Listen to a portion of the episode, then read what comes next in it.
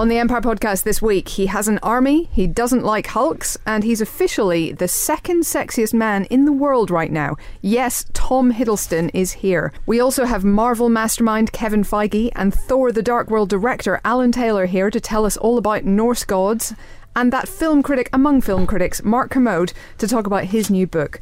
That's in addition to all the usual news, reviews, and craziness you've come to expect from the only movie podcast that thinks they really should have got Leonard Nimoy to sing about hammers on the Thor soundtrack. Hello, Pod. I'm Helen O'Hara, and welcome to the Empire Podcast.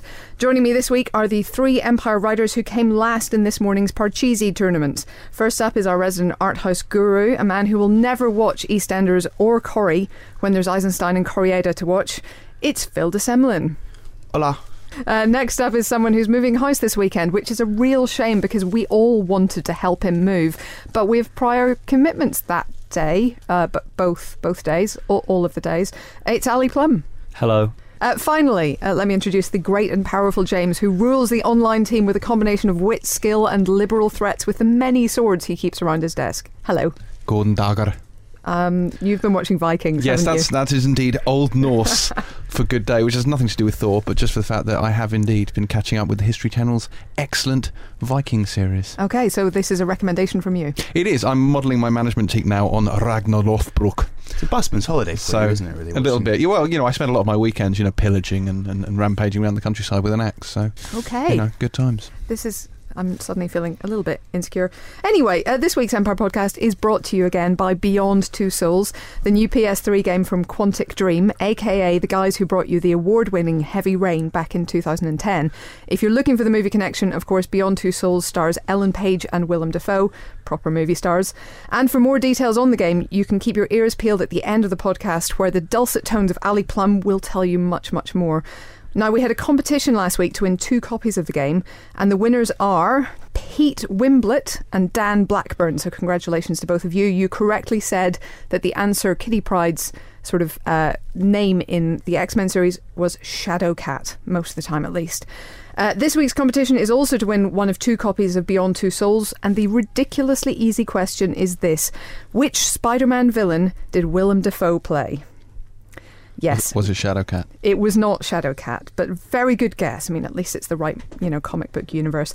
Uh, to stand a chance of winning, of course, you can email us at podcast at empireonline.com and make sure to include all your details in the email. All week, you've been lobbing questions at us like Paul Bettany in Wimbledon, only mostly less ginger. So let's start with those. At Mark Burridge, who I believe is a returning questioner, asks, which film character's job do you most wish you had? I would love to have the job that Ford Prefect has, uh, working for Megadodo Publications. He, okay, gets trapped on a mostly harmless planet for a few too many years, but the idea of just wandering around with a towel, making friends and enemies with a bunch of different people, just giving them reviews, I think there's something empire in that. Yeah. And uh, I just Mos Def is a very cool cat. So just to be clear, we're talking about Hitchhiker's Guide to the Galaxy there for anybody who, and you are appalling, doesn't immediately recognise that. Quite so. It's also slightly appalling that you said most deaf and didn't refer, of course, to the original television production. yeah, but this is a film podcast. So, Still, Ali, it's all So- about legacy. I appreciate you're only about 16, but what film character's job would you most want to have? Plus, it's Mostaf. Phil, Sorry, before not we get arguing, go ahead. Come on then, Phil, what's yours? I'd like to be a, a, a masterless Ronin wandering the Japanese countryside. You're not entirely dissimilar. A Yojimbo-like character. Yeah, I've learned a lot from you. a lot of the jobs that I would really like in movies, I'm pretty sure I'm not capable of doing. You know, I mean, I'd like to be Black Widow, but I'm also pretty sure I can't tumble as well as she does. Um, so you know that that rules out a whole host of stuff like uh, Marilyn Monroe's job or Jane Russell's in Gentlemen Prefer Blondes. You know, just not that good a performer. It's never going to happen. So it's it's a bit of a shame. What I actually decided I was probably qualified for is being an Oompa Loompa. I'm a bit tall, but I do like chocolate. You are too tall. Yeah, but chocolate. You make you may you make amazing cakes as well. Hmm. So what? Waitress. No, no, I was thinking about um, who is it in Stranger Than Fiction? Oh, Maggie Gyllenhaal's Maggie character. Gyllenhaal's cake shop. Plus, you're you know a trained barrister. There must be some movie lawyers that you could. I could be Demi Moore in A Few Good Men. That would be all right. perfect. Yeah, then Um, I'd be like Aaron Sorkin witty. I'd quite like to be a pre-crime cop because then I could I could exact retribution on you all before you actually did things that annoyed me, and I think that would be quite fun. But if I'm honest, I think the best job has to be Bruce Willis's job in Armageddon, simply because he's a deep sea driller that the government thought would be more expedient to train as an astronaut than to I don't know train. An astronaut to use a drill. so clearly, an exceptionally talented man. Well, in Um, fairness, I mean, come on. Astronauts are notoriously, you know, dim bulbs who are very hard to teach. Apparently, apparently, there's no way of teaching an astronaut to drill. So there That's a go. good point. I hadn't thought of that. What about Salvatore in Cinema Paradiso? Just sort of Oh. watches movies all day. That's a good job. That'd be good. Okay, well, those are a, few career options if, if, you know, Empire ever falls through. Let's move on. At JC King of the Mods asks, I'm worried that Days of Future Past will be a letdown because the trailer is so awesome. What were the biggest trailer letdowns? Most recently, mine was Prometheus. Because by the final trailer, I remember there was a trailer that came out on Saturday, and I remember waking up on Saturday morning, seeing it, and immediately writing up a news story for the website because I was so excited about it. And in retrospect, I get, I just feel so frustrated. My memories of it are going through Liverpool Street Station, and they had those kind of mini teasers of like 40 seconds that they repeat. And having watched the film, it was every single key beat. You could see the whole film in that 40 seconds. And there should be something that isn't in the trailer. and there wasn't. And Ridley Scott has said since everything to do with the space donut rolling down, that was meant to be a big, huge reveal. And he had no intention of having that in the trailer. And yet there it was. So watching the film, I was expecting anything but that. And there were a couple of bits like the bigger monsters that we don't necessarily see. So I suppose there's that. But really, I was gutted.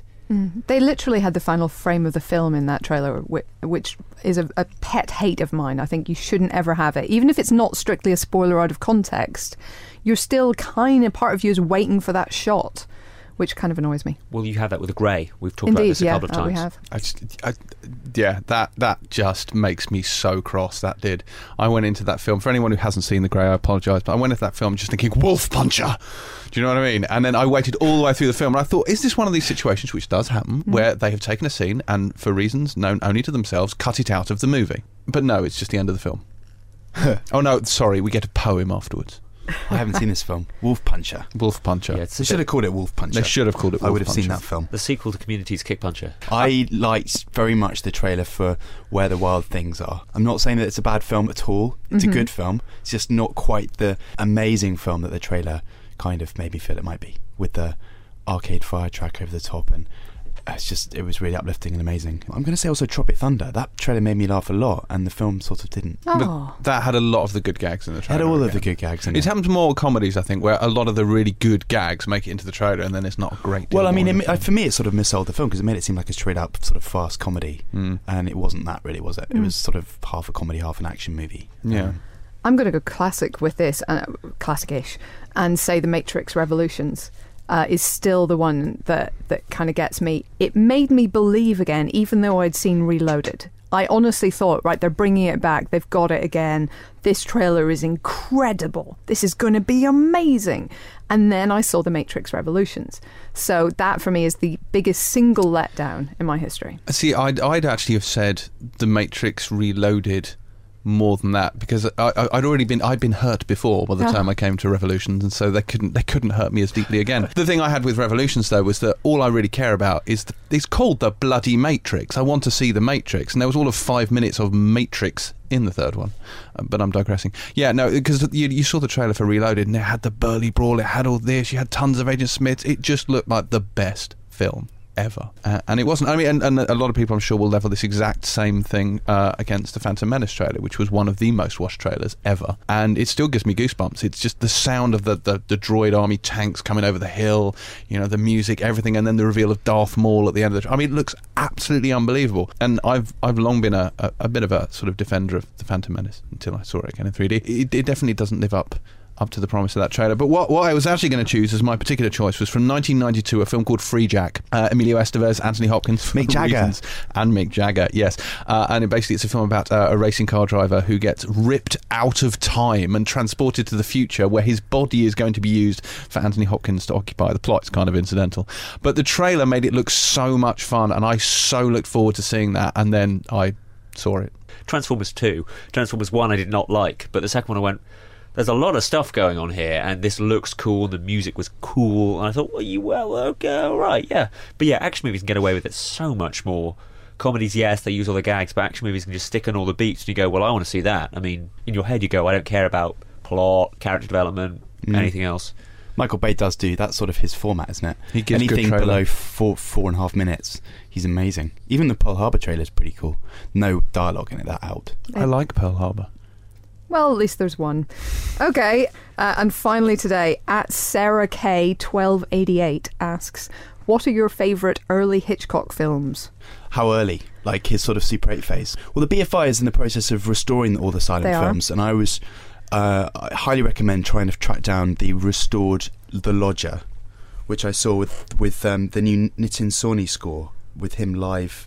Live conducting? How could you not live conduct? He was conducting it at the Barbican. It was fantastic, and a really, really good film. The Lodger. It's a silent Okay. movie. The first sort of Jack the Rippery kind of film incarnation and a lot of the early a lot of the Hitchcock grammar I guess been, was established then you know the wrong man and the the romance and the the, the sus- suspense and the cameos all those things are there um, I haven't seen a lot of his other silent films I'll be honest it's only when you get to the sort of 30s and he starts making you know the the spy the spy period the lady vanishes and 39 steps I love those films very much We talked about Lifeboat the other day. I would include for early Hitchcock, I'd just say pre America, is what I'd say, not including Frenzy at the end. But I would mention, in addition to 39 Steps and um, The Lady Vanishes, uh, I'd mention The Man Who Knew Too Much because obviously he remade that himself uh, in colour decades later. So it's fascinating to see how they match up and where, where things have changed.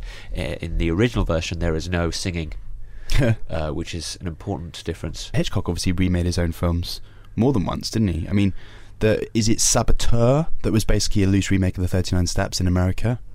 Um, again, the Germans were the bad guys, but it was kind of the same idea. Yeah, But he always brought something fresh to everything he did, which is a lesson, I think. I was going to cheat and say Rebecca, which I know is like his first film in America, but it still doesn't feel American, so it's kind of okay. It's very good.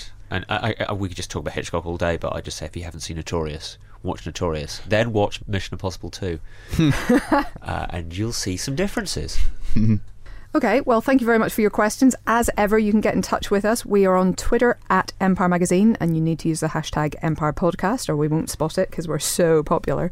Also, we're on Facebook, also Empire Magazine, or you can, of course, email us podcast at empireonline.com. All right, time for our first interview. Uh, Mark Kermode is universally respected among his fellow film critics for his unending love of The Exorcist, his gravity defying quiff, and his marvellous head banging video reviews of the Transformers sequels. Uh, with his new book, uh, Hatchet Job Love Movies, Hate Critics, now out, we invited him in to discuss his approach to film with Ali. Very simple question to begin with. Yes. Who are you and what do you do? Uh, Mark Kermode, and I'm a film critic. You summed yourself up pretty succinctly there, but judging from the book that we're here to talk about, Hatchet Job, it's not just a case of being film critic and that's it. You're on Twitter, you have your own radio show, obviously, and a whole variety of other Kermodian outlets. Would you say you're just a film critic? Yeah, I mean, I wouldn't use the word just because I mean one of the things that I was writing about with the book was was that whole question of how, how is it how have we got to the state that being a film critic is like just a film critic. There is a really weird sort of idea afoot now, which is that being a professional film critic is no longer a kind of valid area of employment. That somehow it's, you know, you know, who needs professional film critics now in the age of, uh, of the internet and Twitter? You know, everyone's a film critic. So like saying you're saying you're a film critic is like saying you're somebody who walks the street. It's not it's not a profession. It's just something you happen to do. And one of the things I was trying to write about in the book was to say that, you know, despite the the arrival of the internet, which in many ways has has, has changed changed things for everybody, you know, myself included. I've been very lucky with uh, the internet. Now everything I write ends up online. You know, Twitter is a great way of alerting people to new reviews. I, I work for Radio Five, and we do a podcast as you do here, and of course that's entirely disseminated through the internet. So. I'm not in any way complaining about the internet. It's a great thing and wonderful, but there has been this idea, which is okay, in the age of the internet, in which everyone's a critic who needs professional film critics? And all I was trying to argue is, well, the medium may have changed, but the medium is not the message.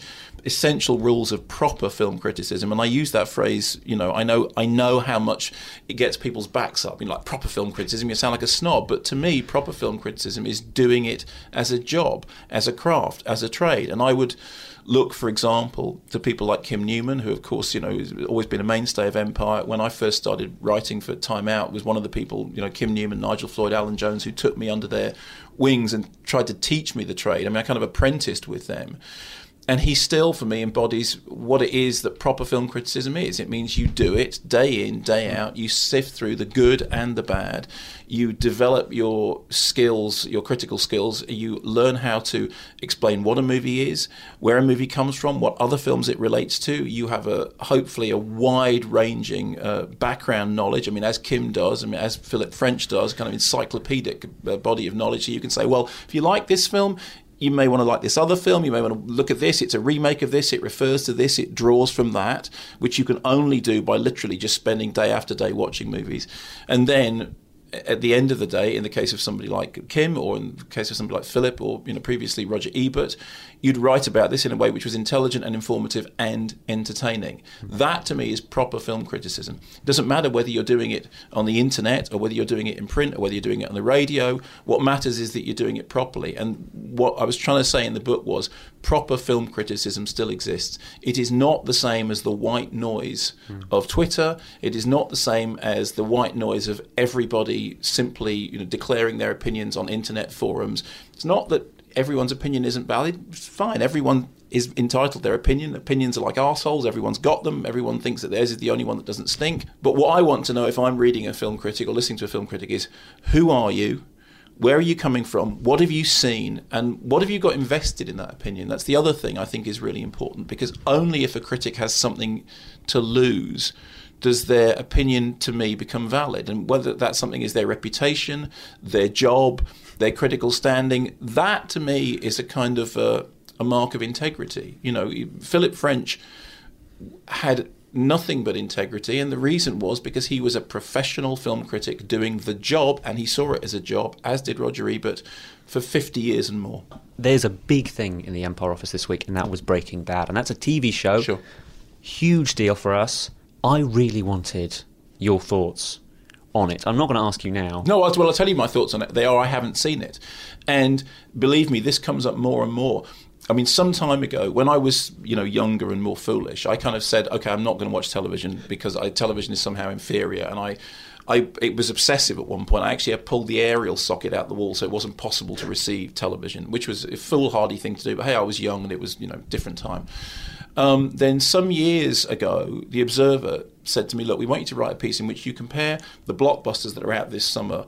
with some of the stuff that's been on television. They gave me a load of box sets of stuff, and I watched it, and I came to the conclusion that yeah, you know what, the argument that television is worse than film is nonsense. In fact, there is every evidence that what's happening in television is in many ways more adventurous, more cutting edge than what's happening in cinema. The problem, however, is this. At the moment, there is something between 10, 12, 14 films released every week as a film critic, what I want to do is to see as many films as possible because I think it's part of the job to see everything or at least as much of everything as you possibly can. Somebody gave me a box set of Breaking Bad. That's brilliant. I don't have 26 hours. The point is, it's not that I have anything against television at all, and I am perfectly willing and ready to believe that Breaking Bad is brilliant because so many people I admire and respect have told me so. I just don't have time. In the same way that I don't have time to go to museums and I don't have time. Honestly, what I, what I'm trying to do is I'm trying to do film criticism. Now, I also understand, incidentally, that there is a big argument which is, well, you actually have to understand television in order to understand movies, and if I can find the hours in the day then I'll try. But you know, it, it is simply a time thing. There there are so many movies coming out at the mm. moment, and it's like, okay, well, something's got to give, and what's it going to be? I'm just one man. No, it's not. I'm just one man. It's just, just that you know, there's only there is literally only so only so much time. I mean, again, we'll come back to Kim Newman. I do sometimes look at Kim and think, when do you eat? You know, you just wrote a novel and you revised nightmare movies and you went to Fright Fest and you saw this and now you're having a conversation with me about a TV show. When did, when did this happen? Uh, you know, I mean, I've I've never seen Kim asleep. It would be a great day in my life if I could go up to Kim and say, "Kim, have you seen this?" Yeah, no, no, I haven't. No, I haven't. No, exactly. But that not going to happen. One of these days, it would have to be truly, truly terrible. But even then, the column he does for us in the mag is about truly terrible films. But anyway, I was going to say, opening chapter, the prologue. You know how to introduce a book to get people in. Oh, It is thank you. A list of some of the best barbs delivered by actors, actresses, directors, producers, everything. It's just all in there, and obviously critics. A couple of my favourites are uh, Judith Crist saying "All agony, no ecstasy," Yeah. all that kind of stuff. Were there any after you'd finished the book where people had come up to you and said, "You know what, this one's a Oh, constantly. But then that's that is absolutely in the nature of film criticism, isn't it? It's like it is that constant. Oh, you didn't do that, and you didn't do that, and somebody else said this, and it's an ongoing. Th- I mean, it's funny because I sort of said to um, I asked uh, people in the, in the Kermode Uncut blog, you know, I said, you know, give me suggestions of, of the greatest put downs. And of course, and that's still flowing in now. what that demonstrates, interestingly enough, is that people remember the put downs. People remember the the really sort of the the, the, the savage offhand, mm. you know, the dismissals, the me no likers. That's the kind of thing that people that, that sticks with people. And it's an interesting question about why that's the case, because. You know, you can praise movies as much as you want. You can say this film is great and this film is brilliant and I love, and, th- and then everyone goes, yeah, but you know what was really funny was when you really kicked the living hell out of, um, you know, out of uh, Sex and the City or something like that. And the the question is why? Why do you remember that? And I've been, I was sort of wrestling away with this for a long time. It is certainly true if you're a critic, the way to make your name is is the you know the really well. I mean, my favourite one was that was you know Roger Ebert talking about the Brown Bunny, in which he said, you know, I had a colonoscopy once. They let me watch it on television, and it was better than the Brown Bunny, which I you know I just thought was it was it was great because he does all that thing about you know the extended you know Freddy got fingered isn't it doesn't scrape the bottom of the barrel. It isn't the bottom of the barrel. It, it doesn't deserve to be mentioned in the same sentence as barrels. You know, there was all that sort of stuff, and he had a he had a, a beautiful way of doing that. Peter Bradshaw, of course, did that great review of uh, Sex Lives of the Potato Men, in which he said.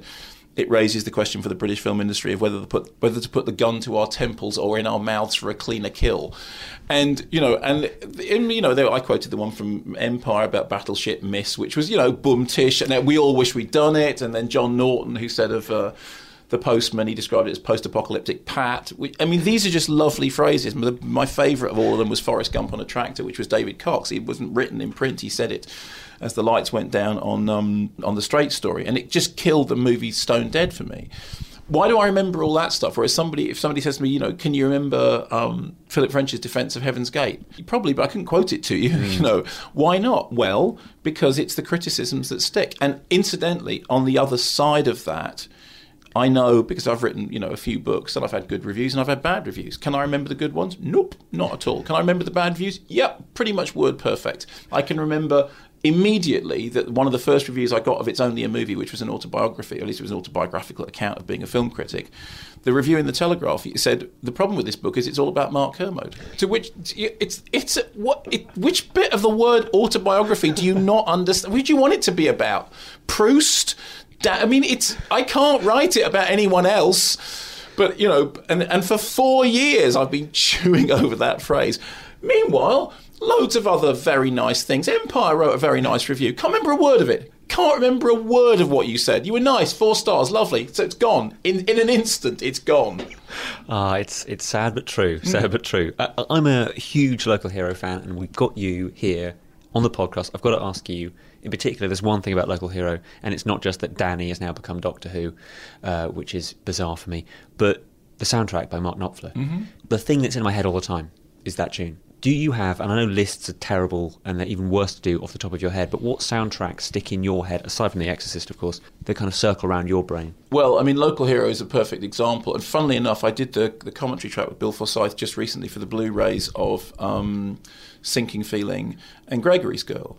And I'm a huge Bill Forsyth fan. When it was the 25th anniversary of Local Hero, we went back to, was it 25th? God, maybe 20th, 21st. We went back to the, the village in which it was shot, Pennan, and they'd rebuilt the village hall there because they'd had a landslide and they wanted to reopen it with a gala screening of Local Hero. And we got Bill to go and watch the film. We did a cult show piece about it, and he was lovely. And I was talking to him about Local Hero, and I was asking him about music in films, and he said, "You know, the thing is, I really don't like music in films." And I said, "I said, well, why?" And he said, "Because."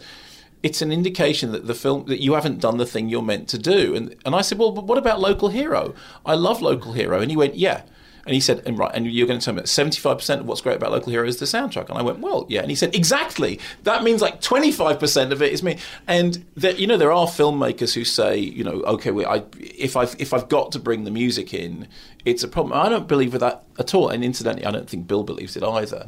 You look at David Lynch and the way he works with Angela Badalamenti. You look at the score for Fire Walk with Me. It's extraordinary. I just watched recently that lovely documentary about the making of Silent Running, and you see Peter Schickele recording those songs with Joan Baez.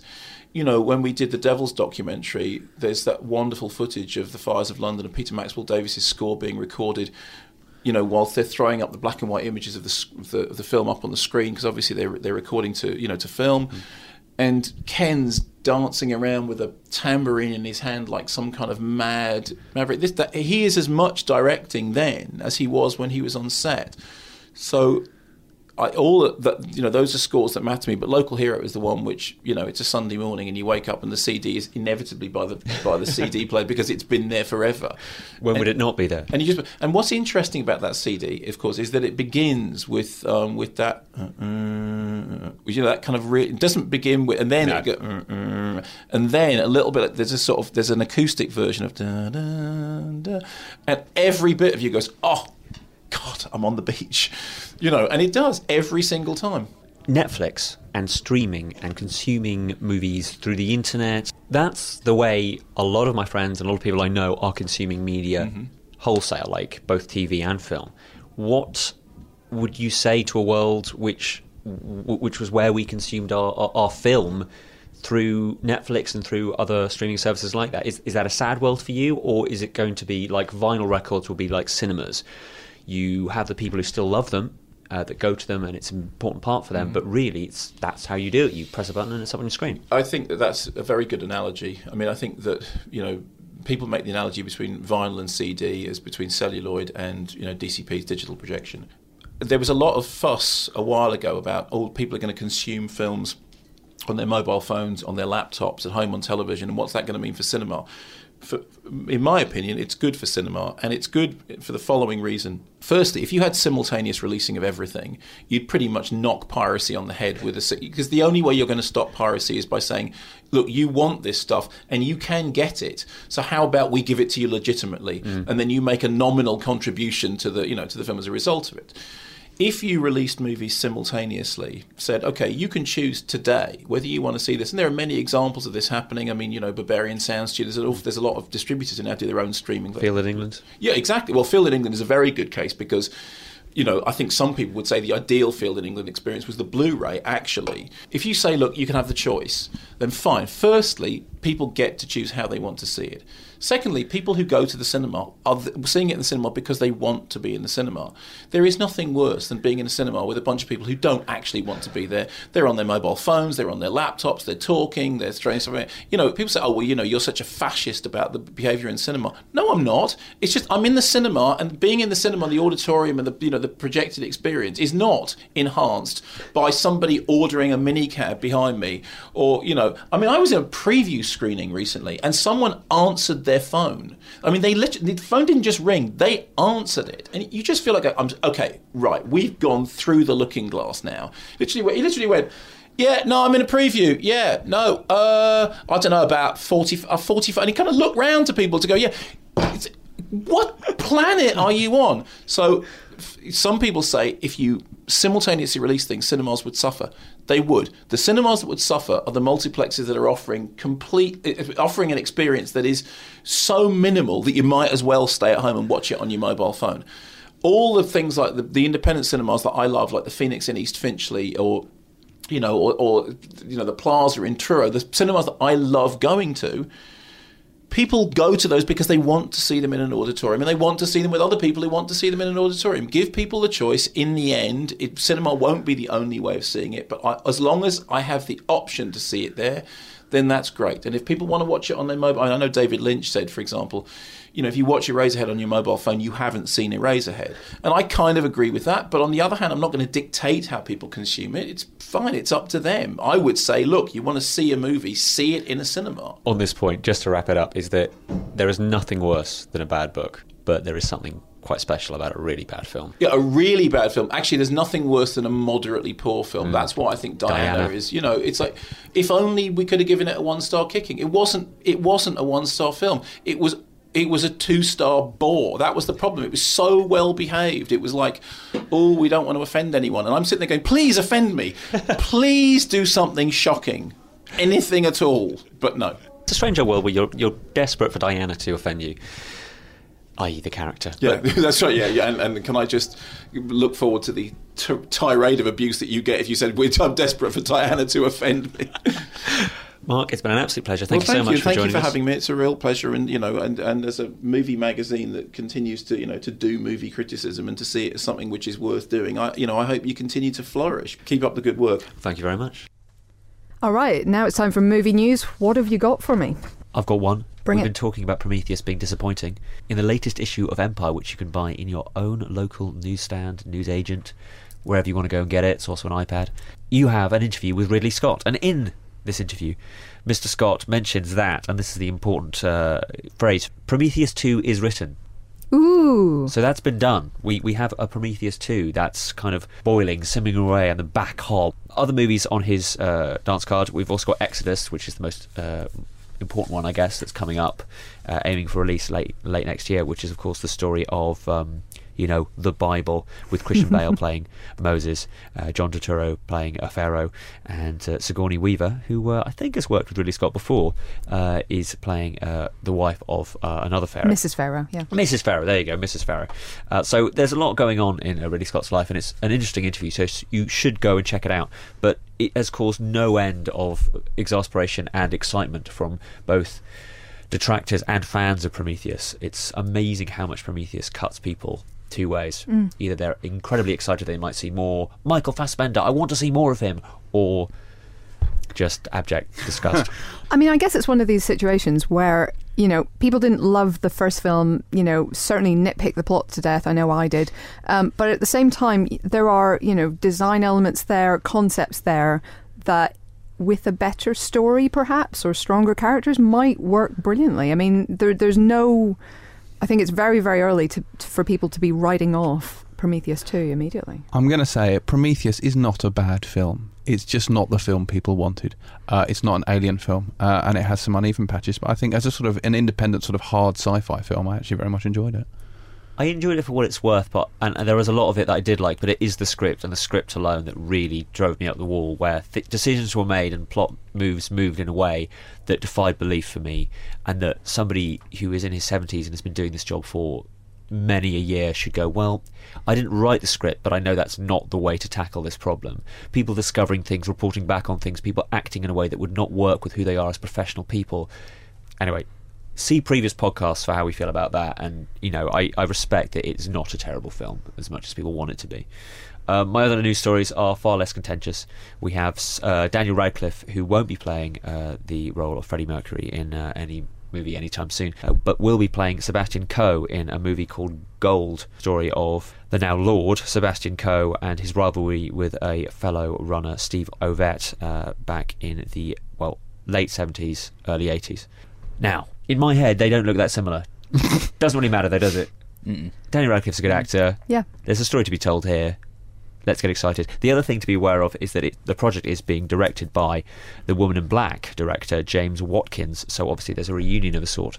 Is it called The Running Man? No, it's called Gold. Mm. Gold. That's a shame.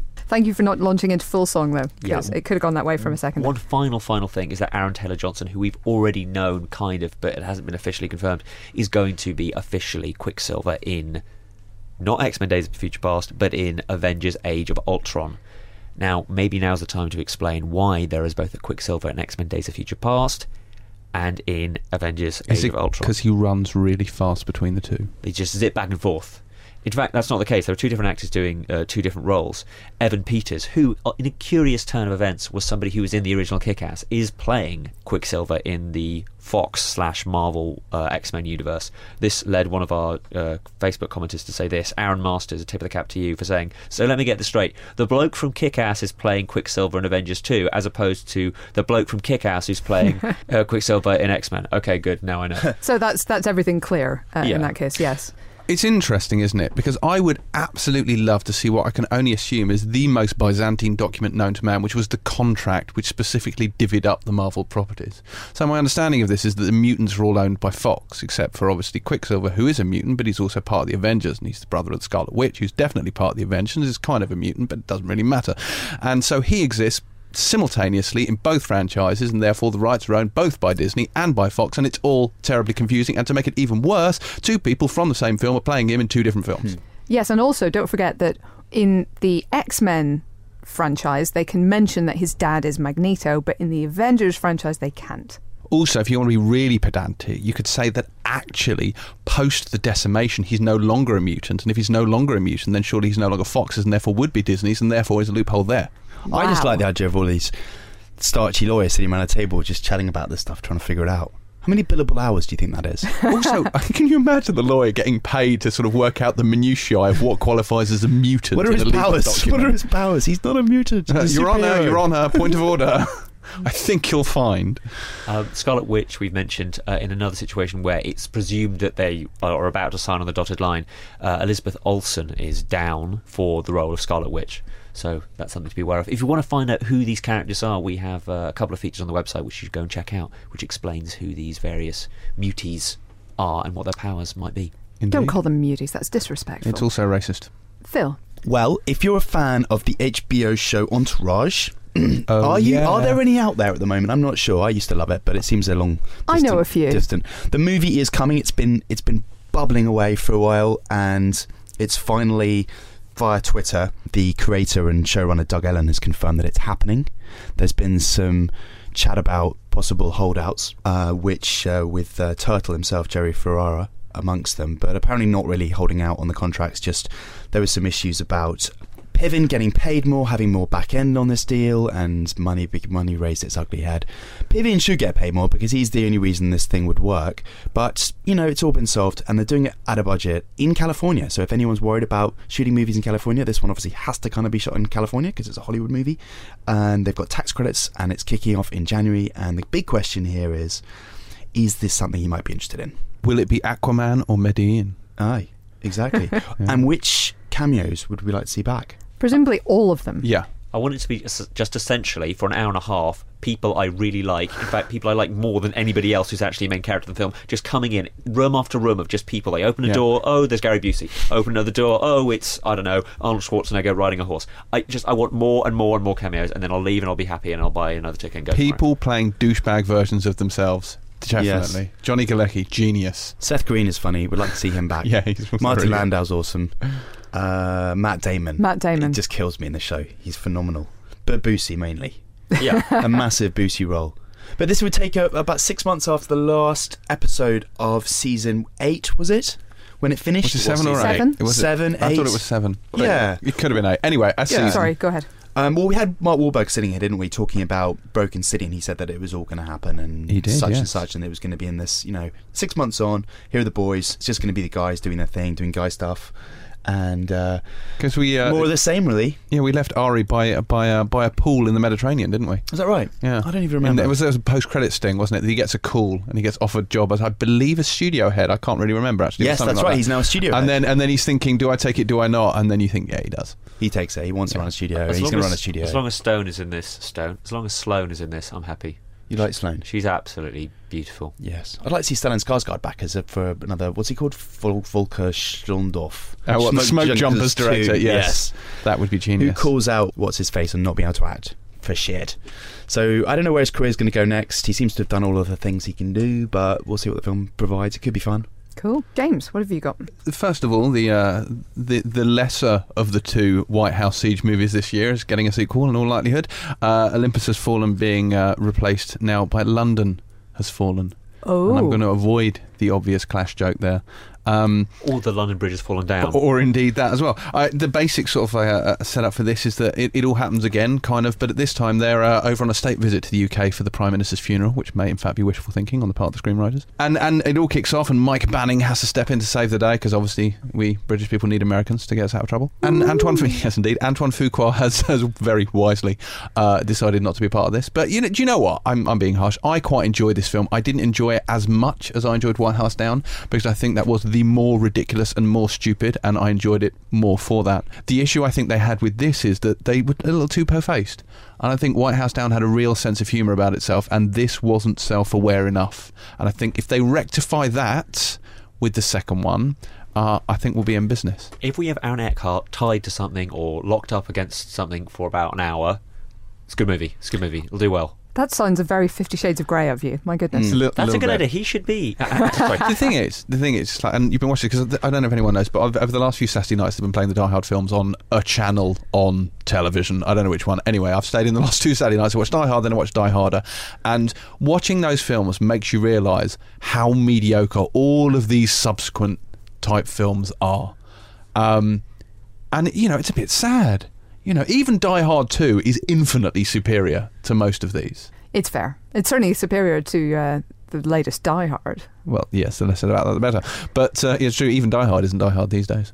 Did this film do particularly? I don't remember it doing particularly well at the box But office. it didn't cost that much. No, I know it wasn't that expensive. Th- this one did Um, much better than White House Down at the box office, so that's why it was kind of adjudged the winner of the White House Down movies of the year. Yeah, you got to get out first, haven't you? With it in these, Pretty much, in yeah. these two horse races. But uh, it was a funny thing, and actually, I think I said before that I thought the opening of this film was better than anything in in White House Down. Personally, it was pretty full on. The bridge was- sequence. huh? The bridge sequence. The bridge sequence. Yeah, but no one talks to a squirrel. What bridge sequence? Is that not what you're talking about? Oh, not that bit. No, no, the attack on. Sorry, the bridge sequence. I'd say, I don't remember. awful. Yeah, the windscreen bit was a little Oh, the bit bit shocking, with the, but with the bit where he like puts his puts his jacket and tie on. I Yeah. love that. That was very powerful.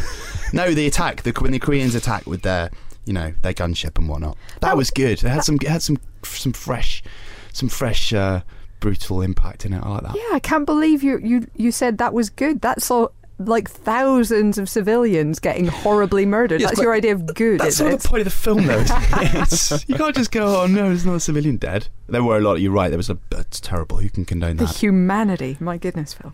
You had another story though. I did have another story. Uh, It's, it's just a quick one, really. It's that uh, um, Steve McQueen, the 12 Years a Slave director, uh, is uh, moving to HBO to do some TV, which is nice, to do an as yet untitled film. Uh, but he's doing it with Michael Carnahan. Really, apropos of nothing, except for the fact that, you know, TV is extraordinarily awesome at the moment and goes on to uh, reinforce my argument that in many ways it's better than films sometimes. Get out. It is. Shut up, James. Yeah, fair enough. I'll start saying that in Old Norse, and then you'll see. No, uh, lo- loads of great stuff, and I, it's it's an interesting sign of the times, isn't it? That it, it did very much used to be seen as you know you'd get that film actors, film directors, film writers slumming it on the small screen, and now. A lot of very established film talent obviously move to the small screen because it gives them much more creative freedom to tell the stories they want to tell in the format they want to tell, uh, with greater engagement uh, with their with their viewership. Um, and it, it- you know we're in an age now where where that kind of slightly mature adult storytelling is, is is in short supply in cinema for a variety of financial reasons. Whereas on television you can still do it. So hooray for television! Do we know anything about the plot of this one? Uh, yes, it's kind of a. It's been described as a kind of uh, six degrees of separation meets shame, uh, if if you can if you can picture that. Uh, so you mean it's sex degrees of separation? Ah, very good. Uh, I will read it to you. It's simply a young African American man enters New York high society and hides the truth about his past. It's a bit There like go. Mad Men then. A little bit, a little bit. The Dick Whitman of uh, of this particular show. Well, McQueen certainly hasn't put a foot wrong so far, so we've got to be excited about this one, I think. Yeah. We should also mention, before we move on from news, that this week, of course, sees the release of a new Empire magazine, and it is a very exciting one. We have four, count them, four covers, uh, all for The Hobbit, The Desolation of Smaug, a subscriber's cover, if you're lucky enough to get that. Uh, well done, you. Um, but inside is an absolute treat. We've got uh, our set report from X Men Days of Future Past. If you saw the trailer and got incredibly excited earlier this week, believe me, that is a feature you will not want to miss. As Um, is the trailer breakdown we have on the website. as is the trailer breakdown we have on the website, absolutely Yes, featuring Bryan Singer. featuring Bryan Singer's take and explanation for much of what you see. Uh, we also inside have uh, the report from the set of The Hobbit, obviously, in New Zealand. Ian Nathan went back to talk about Desolation of Smaug and find out how Peter Jackson really works, how he builds Middle Earth, and also to talk to his leading men and our cover men about their characters this time around. Uh, Ian McKellen calling it a, a buddy wizard movie is a particular high point, if you ask me. Um, and much, much more. What are your favourite bits, guys? I've got lots of great stuff in there, uh, not just because I was uh, lucky enough to be part of making it. I spoke to Clark Gregg uh, for Agents of S.H.I.E.L.D. He was an absolute delight, and it really comes across on the page. He's just naturally very witty and very quick, and it's just it was just a real pleasure to speak to him. Uh, and it was also a pleasure to speak to uh, Phil Lord and Chris Miller, who gave me some time whilst we were in Comic Con to talk about the Lego movie, which is another movie I am a little too excited about. That's already in my folder for I've decided it's going to be good. Even if it isn't good, I'll be talking to people and saying it's good. So there was that. Other stuff I love in this, we've got a big Doctor Who special. I'm not the biggest Who fan, but it's a feature that makes me interested in the origins of whatever this is and however it happened. Uh, we've also got JFK times two uh, in the form of a piece on Parkland and Oliver Stone's version of events. And that is, of course, for the 50th anniversary later this month of the assassination. There's lots of 50th anniversaries going There on are, here. yeah. Doctor Who is Doctor another Who one there. well. Uh, we've also got, just to make things uh, extra exciting, a fantastic interview. I'm not just saying it because our Lord High Commander, Super Ruler of all things Empire, Mark Dinning, the editor and chiefy chief, uh, did the interview. But there's a very good interview with Michael Fassbender in the magazine, which you should check out because he uh, he touches upon what Mark called Cockgate. So, if you're intrigued, find out more. It's in the magazine. We also, people, have uh, Scarlett Johansson talking about porn. So if that's your kind of thing, you know, that might be your kind of thing. I like this picture of Stephen Fry as the mayor of Lake Town. Quite Blackaddery. It is a little bit Blackadder, isn't it? Gosh. Master of Lake Not Town. one, not two, not three, but four collector's covers. Five if you include the subscribers one. Uh, and you can have all four of those if you get the iPad edition, which has a lovely animated video cover, which uh, uh, which features all of the covers. Oh, So, uh, very good. There you go. See what I did there? High tech, yeah. Yeah. So, yes, the new issue of Empire, it's on the shelves now. Go seek it out. Another day, another interview. Uh, Kevin Feige is the probably not evil genius behind the Marvel Cinematic Universe and its many phases. Juggling multiple branching franchises in his enormous brain, his latest release is Thor the Dark World, which reunites us with the quasi god and his errant brother Loki following the events of the Avengers. Along with director Alan Taylor, who's fresh from Westeros, where he worked on Game of Thrones, it's another unfolding of the wider Marvel Universe and a hellishly funny film in its own right. Kevin Feige and Alan Taylor came in to talk to myself and Chris Hewitt. Uh, we are delighted to be joined on the Empire podcast by Alan Taylor, director of Thor the Dark World, and Kevin Feige, producer of Thor the Dark World. Gentlemen, welcome. Thank you. Thank you for having us. Are you over your jet lag? You okay? You've been in London a few days now. Uh, I should be, but I'm not. Uh, uh, last night was in it was a non-sleeping night, so uh, That Oh, makes no. for a better podcast. It does. It does. delirium the, the, good. the guards are down. I like Yeah. to stay awake for four days before any podcast. Smart. Yeah, Very smart. It's going to be interesting. That explains a lot. it does, doesn't it? It does. Wow, now it's all clear. it's quite psychedelic. Uh, first things first. This movie starts with a funky new Marvel Studios logo. Kevin, can you can you talk about that? That's Why, uh, thank you for asking yeah. about that. Yeah, Uh, it does. It uh, it is the first film you may notice that only has the Marvel Studios logo in front of it. Um, we uh, have had numerous movies that have had the Marvel logo on it, but is shared space with uh, whatever studio was distributing or releasing it. And because Disney owns us, and Marvel essentially is uh, Disney and falls under that umbrella, uh, they made the decision that we certainly agreed with to only have a Marvel Studios logo on it. So uh, I thought it would be appropriate to expand upon what we have. We didn't want to completely reinvent the wheel. We love that flip logo that we uh, that we uh, created for the first Spider-Man film way back when. But bringing a little more life to it, a little more dimension to it, and in particular, a fanfare scored by Brian Tyler um, was uh, was uh, this felt like the uh, the appropriate time to introduce that. Did you uh, go through many iterations of the fanfare? Did anyone say Marvel, Marvel, for example? I've got a bunch of Now you do it. I've got a bunch of alternates. Now you do it. That would have been amazing. Uh, well, Brian did a few versions, but but Brian has been doing amazing work for us of late with Iron Man three Yeah. uh, score and scoring Thor: The Dark World for us, and he did he did a few iterations, but pretty much quickly landed on uh, on uh, what you hear in front of the film. So coming back to the world of Thor, what was the what was the big kind of challenge? What was the first thing that you had to decide on with this one? Because you you know you're coming out of you know the the just barnstorm of the Avengers. You've had Iron Man three, and it's gone off and done its own thing. So what was the sort of starting point for for a second Thor? Well, we started developing this one, you know, long before the Avengers was was even released. We had been we were shooting it while we were developing this one, and uh, and the key was to figure out, you know, sort of where we wanted to take Thor next, what we wanted to do with Loki post his villainous acts in Avengers. And we did we did know early on we did not want Loki to be the primary villain of this film. that would have been essentially three in a row, and we didn't want to do that. And there's such an assortment of a rogues gallery from from Thor, so deciding on the on the villain was important. And also early on, we we knew that Ken Branagh wanted to go and uh, and do other things after the first Thor, so we needed to find a filmmaker to come on board and and uh, and continue and breathe new life into uh, Asgard. And Alan, you are that new filmmaker. Uh, don't want to break it to you, but you are. It's, um, it's just so lucky that worked out that I'm here today.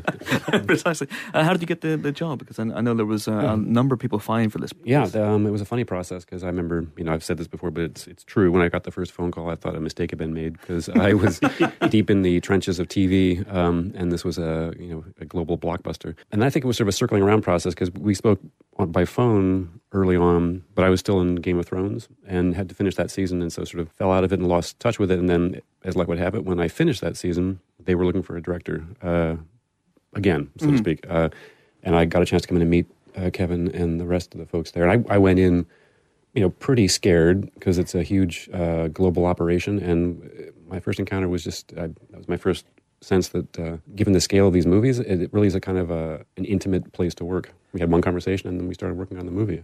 I, yeah, uh, we had that phone call, which I think was in July of I want to say 2011, and we and uh, uh, myself and Craig Kyle, uh, executive producer, I think we're in his room at Comic Con in San Diego when we spoke to you on the phone, and you were dealing with the, And I the was in a- dire wolves or something. Yeah, I, I had dire wolves that weren't doing the right thing, Yeah, that was and pretty uh, cool. I was standing in the art department talking on the, on the cell phone. Uh, and then a lot of time went by, and uh, and then we had a few other conversations and a meeting. And I remember at the end of that meeting, we were like, "Okay, so we'd love you to do it." And you were like, "Wait, so that's it? I, I've got the job?" And we said, "If you want it," and thankfully you uh, you did. It was even more. It was stranger than that because I think I got up to go to the bathroom at one point halfway through this pretty long meeting, and when I came back, they were all sort of smiling in the room. And um, I don't know what was said after I left, but it was better than what I was saying probably in the room.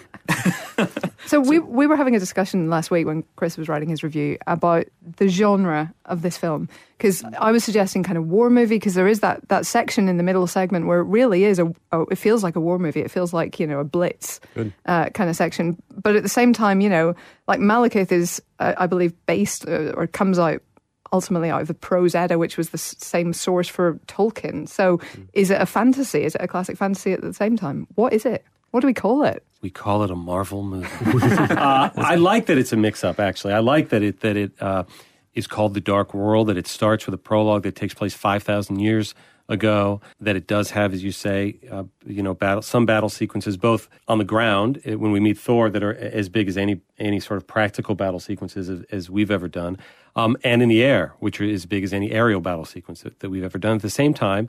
Um, now that we've been screening the movie, people talk about how funny it is and, and how the humor is working. So, so what I love about Thor in the comics and what Stan Lee and Jack Kirby and Walt Simonson and J. Michael Straczynski have, have done over the years is add all of those different elements. You know, not, not, not staying sort of locked into any one particular thing. And when you're bouncing between modern day Earth and these other realms, I think you have to have a bit of a sense of humor to, to, to have it all become a cohesive whole. Yeah. Yeah, the, the Clash of Worlds is built into this material because you've got nine realms and you're jumping between them, and so it sort of starts there. But I remember you know, there being days when I, I had to remind myself that we had elves on spaceships, and, and there was you know that we had to take it seriously. And as you say, the Marvel way is to also uh, acknowledge that it's absurd sometimes, but um, you have to really invest in it and believe and combine those elements. So it's science fiction, fantasy, romantic comedy. yes. Keep going. Well, it's interesting. The one thing it doesn't feel like, and I say this in my review, is it doesn't feel like a superhero movie. Uh-oh. Uh, well, that's a good thing, I think, because um, Kevin, you've always said this that you, you don't want the, the, your product to be homogenized.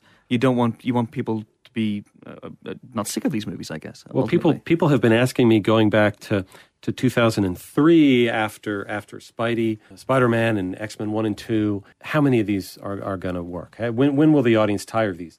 And what I always said is what I always believed, which is as long as we keep making them as different as we can, which also just means utilizing all of the variety of source material that we have within the Marvel comics, um, that I think will be okay, and and continuing to to define and redefine what a quote unquote comic book movie is, because I never liked that people would put it into a particular category. How much longer are these comic book movies gonna gonna last? Hmm. Was akin to to saying I thought, how much longer are people going to be making movies based on novels? How much long? how long is that going to last for? Nobody would ask that because people inherently understand that novels are incredibly unique and can be incredibly different. People who don't read comics do not inherently understand that. Um, but I hope what we've been able to do at Marvel Studios since 2008 is show them that with each movie we do, that they are different, they can be diverse. And as a director, it was it was sort of liberating to hear Kevin talk about it in, in terms like this. Sometimes you know you would say that clearly there's a universe that's coherent and it has to be coherent, and that partly means a kind of brand quality where people understand, more, in a sense, what the tone and level of entertainment they're going to get when they go to a Marvel movie, and everything has to congeal or con- converge in the hubs that are the Avengers movies. But what I liked about the way Kevin spoke to me about it was that when those characters go off into their own worlds, not only do you get to do their thing, but you get to sort of emphasize that and, and push the differences. You get to mm-hmm. feature the fact that our Thor has one foot in fantasy and history, Yeah. and no other superhero that I know of has that, or that Iron Man gets to go off and be really fast and funny and glib because that's what that world does. So you get to you get to sort of be unique, even in this huge connected universe. Iron Man 2 was criticised for a lot of people saw it as a setup for the Avengers. And it seems to me that you've taken that on board. And this movie doesn't feel like it's setting up anything until maybe the post credits sting. And, uh, and Iron Man 3 felt like that as well. So you, are you really now working to make these self contained stories? Well, uh, frankly, we were always working towards that, even with Iron Man 2. Yeah. Um, uh, uh, uh, Jon Favreau always saw Nick Fury as the Gandalf of the of the Marvel universe, who could pop in and pop out as as needed. Um, and uh, and you know we wanted that relatively to be a, to be a self-contained story. I understand that in hindsight it feels it feels um, like a build-up to something. I think now that we've built up to that, I think the original Captain America, save for the for the last scene with Sam Jackson and uh, and even Thor, we constructed the Thor movie um, to introduce him into this world. Right, that's that's what that entire first movie was about. But we didn't shy away from the other worlds and the and the and the and the massive amount of, of mythology and backstory. Um, but in a post Avengers world, um, uh, I think we're able to. And and again, we were in development and in and in some cases production on on these two post Avengers films before Avengers came out. And it was always our plan to say, okay, well, if Avengers works, uh, it's going to work because people thought it was really cool that they all got together. And we have to prove instantly the next year when we do another solo movie, two other solo movies, that they're really cool by themselves, which is what which is what Iron Man 3 was meant to be and certainly what Thor the Dark World was meant to be. So there there are there are hints uh, of what has happened in Avengers and some discussion. So if you've seen Avengers, you'll understand what people are talking about. And there's certainly seeds that go ahead towards what would uh, we're setting up for for later. But the job number one is always a self-contained movie. That's the way we always talked about it with with Alan. Um, I don't think there was a lot of well, Thor's got to do this because he's got to go to this right. next spot. No, because you guys are carrying the whole universe in your heads, um, certainly more than I was. I think there's only one occasion, I can't remember what it was. There's one plot point we started thinking about at one point, and we thought, well, actually, that might step on Avengers, but it was it was only one vague concern that it might echo or, or repeat something that's coming up. But uh, there was never any kind of here's your marching orders, or you know, that, that game where you have to fold the paper over and make sure that your the lines you're drawing line up with the game, like what comes later.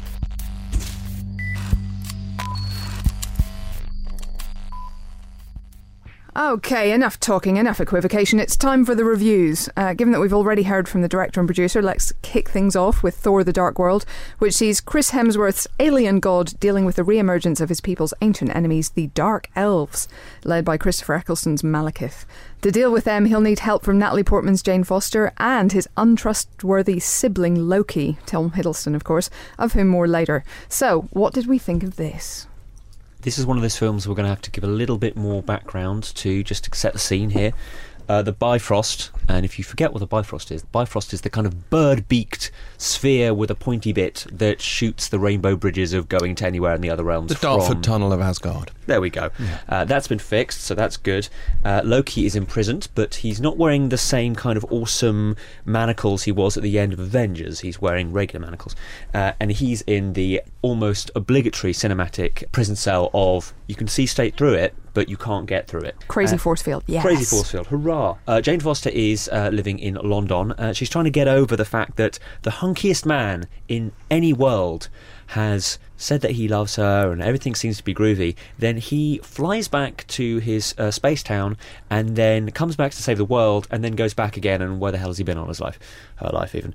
Uh, so there's that. She's trying to get over it. She's been uh, trying to see other people, but unfortunately, for some reason, they don't match up. But thanks to some interplanetary, but not really interplanetary, but interdimensional portals and something known as the convergence, which takes universes and kind of puts them together like a slice of pizza piled up on top of each other. They are connecting the worlds, and somehow Jane Foster gets involved with a mysterious MacGuffin known as the Ether, which for me uh, was essentially spooky black gloop uh, that Prometheus would be proud of, uh, that contaminates and changes people, and it's incredibly powerful, we're told. So she gets involved and somehow gets back into Asgard. And so we can't probably say too much more than that. Yes, we will have a spoiler podcast next week when it's out in the US, so do look out for that. But uh, in the meantime, we're going to stay spoiler free, don't worry. But yeah, I mean, overall, I think this was, we were pretty fond of this, right? I would say so. I walked out with a big smile on my face. I said to Phil uh, after I'd seen it, and this sounds like uh, I'm not giving it a compliment, but it's not cinema by any means, but it is a damn fun movie. You have to forgive it quite a few, hang on, wait a second, and now if you, what, uh huh, moments after the fact, but during the ride, it's a damn good ride. It is. I think that it's it's actually quite a, a tough one to kind of sum up. I've been, you know, talking about this on the radio and, and here this week, and it's actually very difficult to sum up what the plot is because there's a lot going on. There's strands with, you know, Loki and his mother, Frigga, played by Rene Russo. There's bits, you know, uh, Odin, Anthony Hopkins has his own story going on. You know, Thor has stuff to do. Jane has stuff to do. Her intern, Darcy, Kat Dennings, has stuff going on. She's got her own intern now. Stellan Skarsgård has got his own story. There's a lot happening. And so to sum it all up is quite tough. Uh, there were rumours before we went to watch this film, uh, just circling around, that it was a difficult shoot and that the story was being changed quite a bit. We heard rumours of Joss Whedon coming in and tweaking certain lines, and it turns out that, of course, was true. Uh, there are certain moments which I think, if you're a big Whedon fan, you'll notice as having his uh, his magic touch. But I remember saying before we went to watch it, what if it's good? With all this nonsense we've heard about it, what if it's really good? And it is really good, but I think Chris, the the man who reviewed it in uh, the magazine, uh, and obviously you can read the full review online, said very diplomatically that it obviously shows signs of being in a state of flux at some point. That being said, it contains one of the most inventive and fun uh, final acts you'll see um, for a long, long time.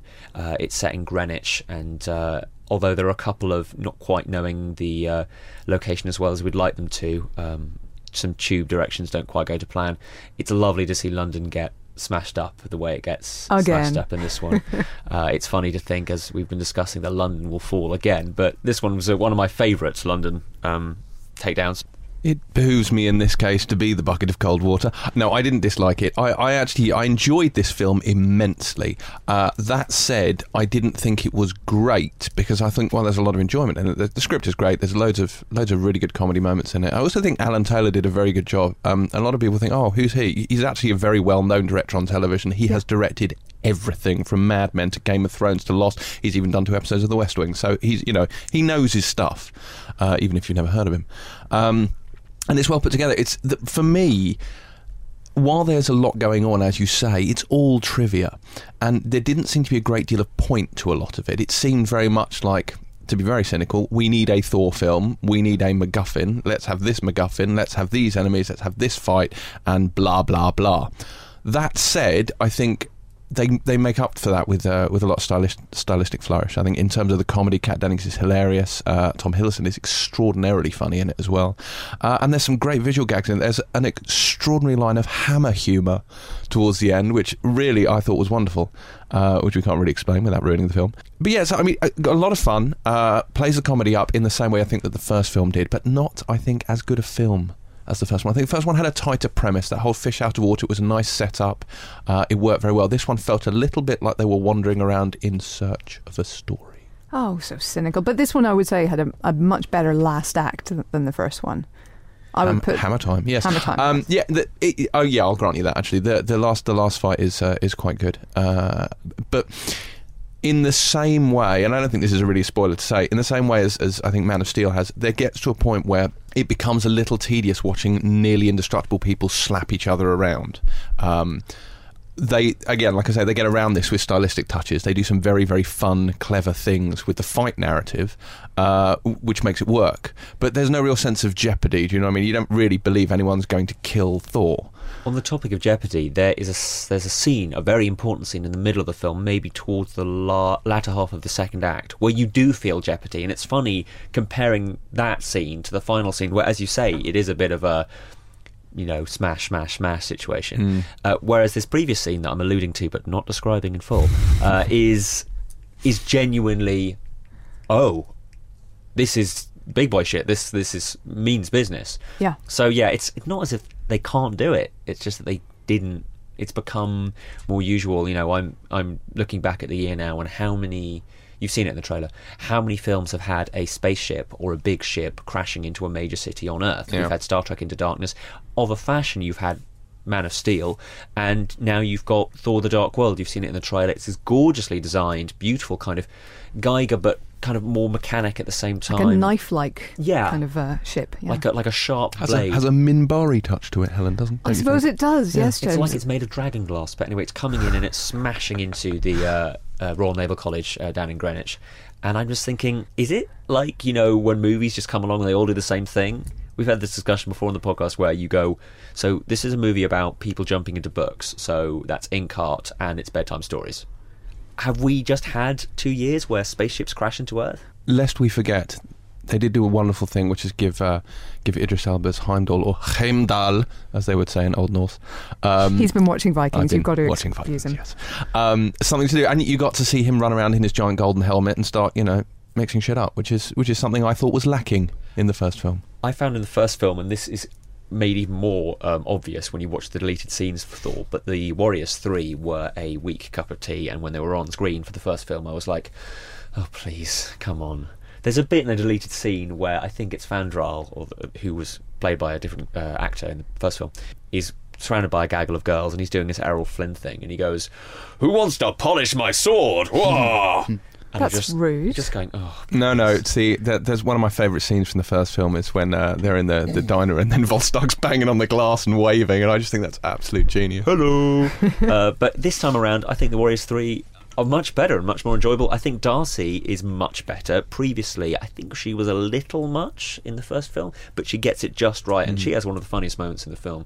I go on at length about this in the spoiler podcast, but if you are allergic or cannot stand the the flim flam went to the boobly beep, and if you haven't picked up the shimshom, it won't coagulate language, there's a bucket of that in here. Yeah. S- science gets um, Sciencey, sciencey, science. If you've ever watched an episode of Star Trek, you'll be fine.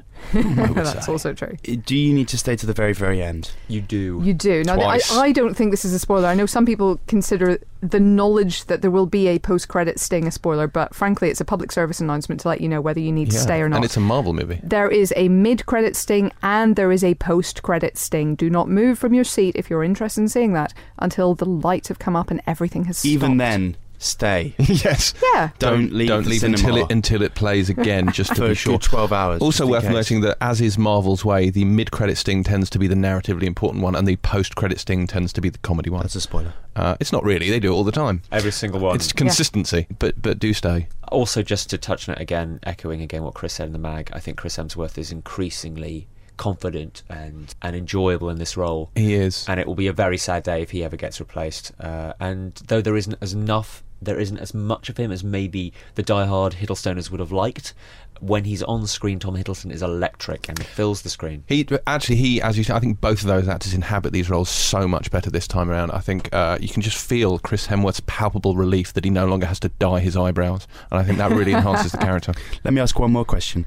If you're one of the three or four people that would be going to see this film at the cinema, perhaps with a friend, Sure. and haven't seen the first film, will it make sense? I think it mostly will. It might take you take you a slight minute to figure out, you know, everybody's family relationships, um, but I think you'll be okay. Um, I think most people, even if they didn't see Thor, will have seen Avengers, and I think Avengers, in some ways, sets this up actually a lot more than Thor does. So, with a bit of luck, you know, it might take you a minute, but I think you'll figure stuff out. It's a man with a giant hammer.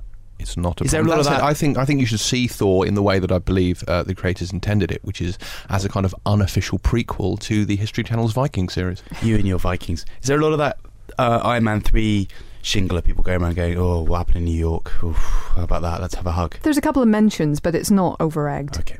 What I will say is that quite a few, the biggest, biggest laughs, as in the room feels like it's just been tipped upside down, everyone's laughing, uh, is are based on Marvel lore and knowing Marvel little gags. So if people are really not that big a fan of it, I don't think they're going to start laughing this time around. The, the, there was one moment halfway through where people actually missed the the joke because they were laughing so hard at the visual um, in one one of the screenings I went to. So yeah, be aware. Maybe it's it's ideal to have seen some, but if you haven't, you'll still get some enjoyment out of it. So anyway, that is Thor: The Dark World. We gave that four stars for much, much more in much spoilery depth, with more from our interviewees as well. Do check out the um, spoiler podcast, which will be up on probably the 11th of November. Okay, next, by way of utter contrast, it's Short Term 12, which is a low budget, under the radar indie about a foster home for kids um, and the young carers who run it. Uh, Brie Larson stars as Grace, who finds her own life in almost as much turmoil as one of her charges. So, what was our take on this, Ali? Well, uh, apologies for talking so much, but uh, Short Term 12 is one of my favourite films of this year. Uh, it really touched me and was very moving and kind of came out of nowhere. I was asked to watch it not on a cinema screen but uh, on a screener disc, as they're called. I was given a DVD to go and watch it, and I, uh, in, in, preparation for an interview I was doing with its star, Brie Larson, who I cannot uh, compliment enough. she is on her way to being one of the biggest actresses that, that hopefully we'll be seeing on bigger and better and you know, other projects basically.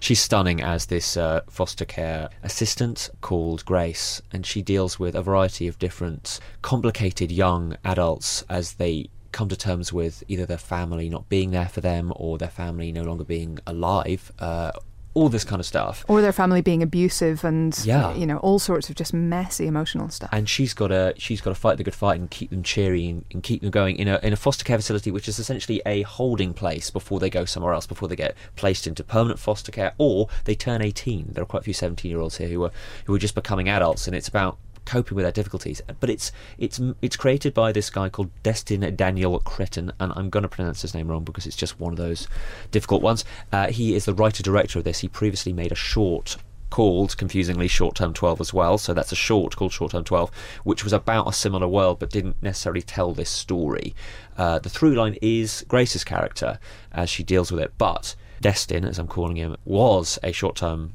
foster care uh, helper himself, and it's a story from his own life. So it's really written from the heart, and you can feel every character is entirely true.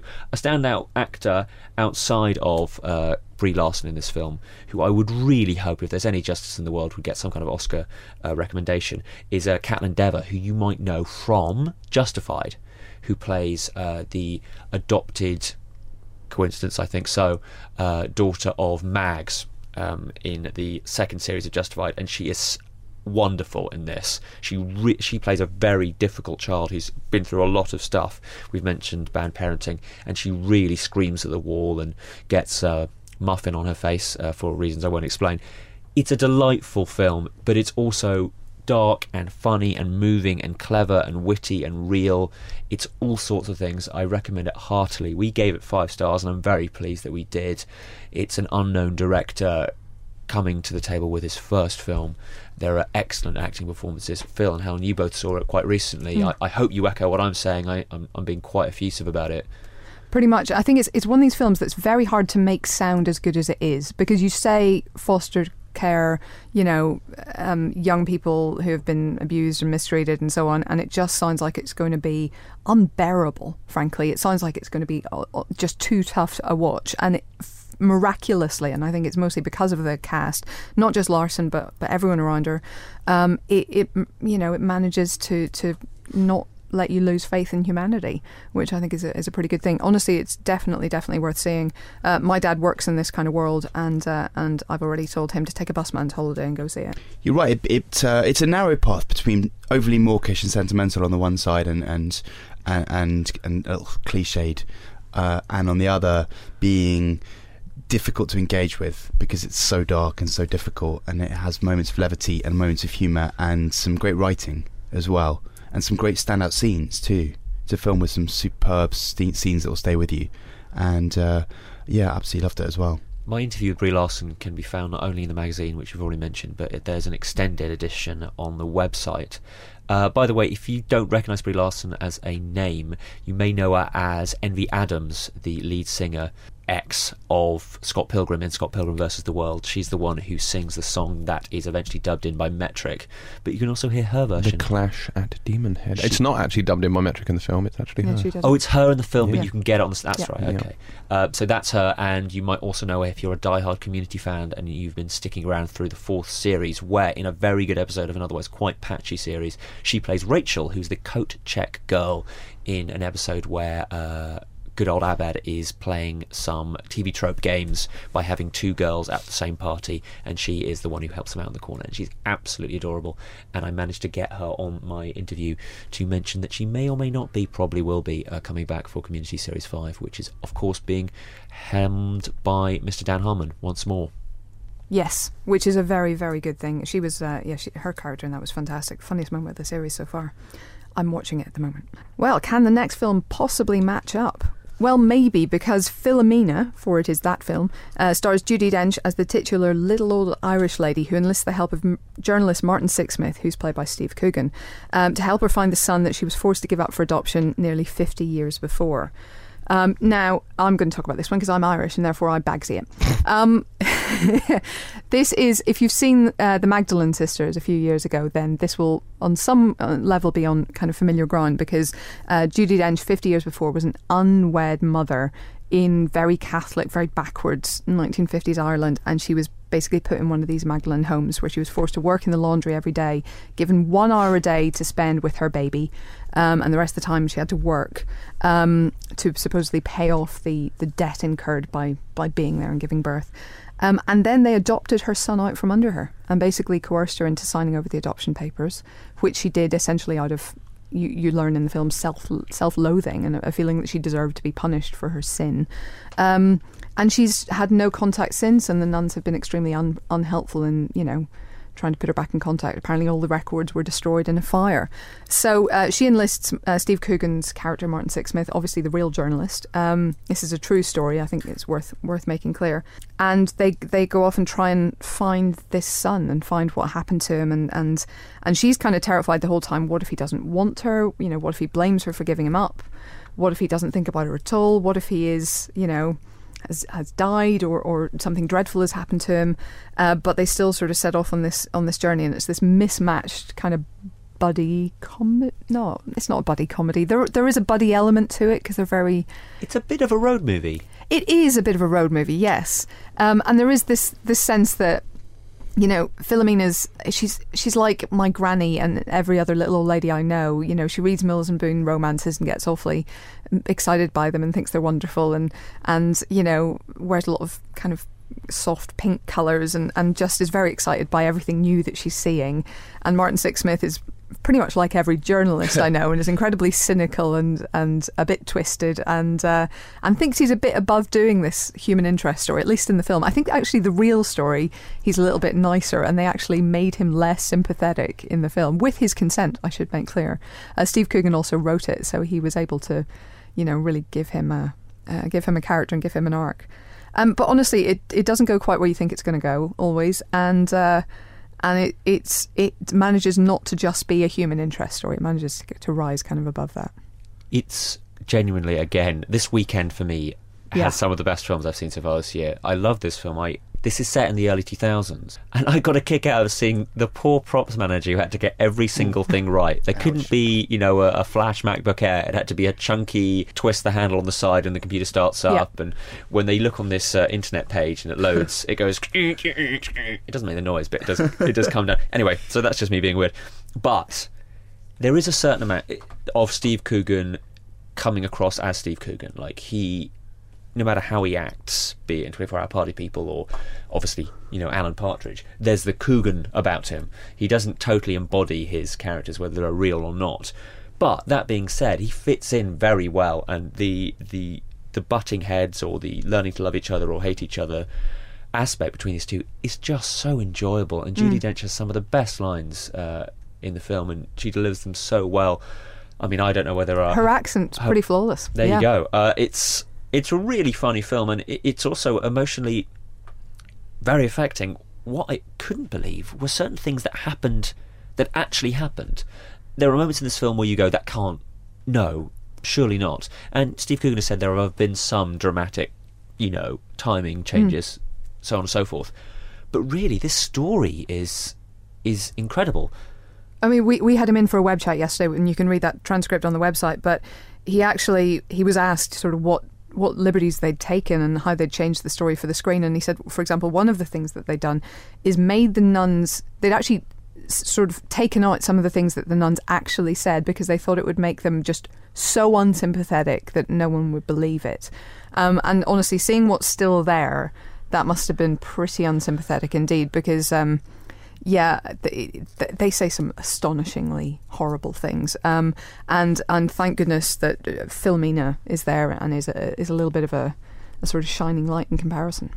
if you're wondering whether this is going to be getting BAFTA attention, wonder no more. It will. I guarantee you that. Uh, I don't know whether you can give Dame Judy another damehood, but uh, Double Dame. Double Dame. I, I guess she. I, I- she'll get, I'm sure, a nod. But I feel like she's been given so many awards that she won't be given another BAFTA, will she?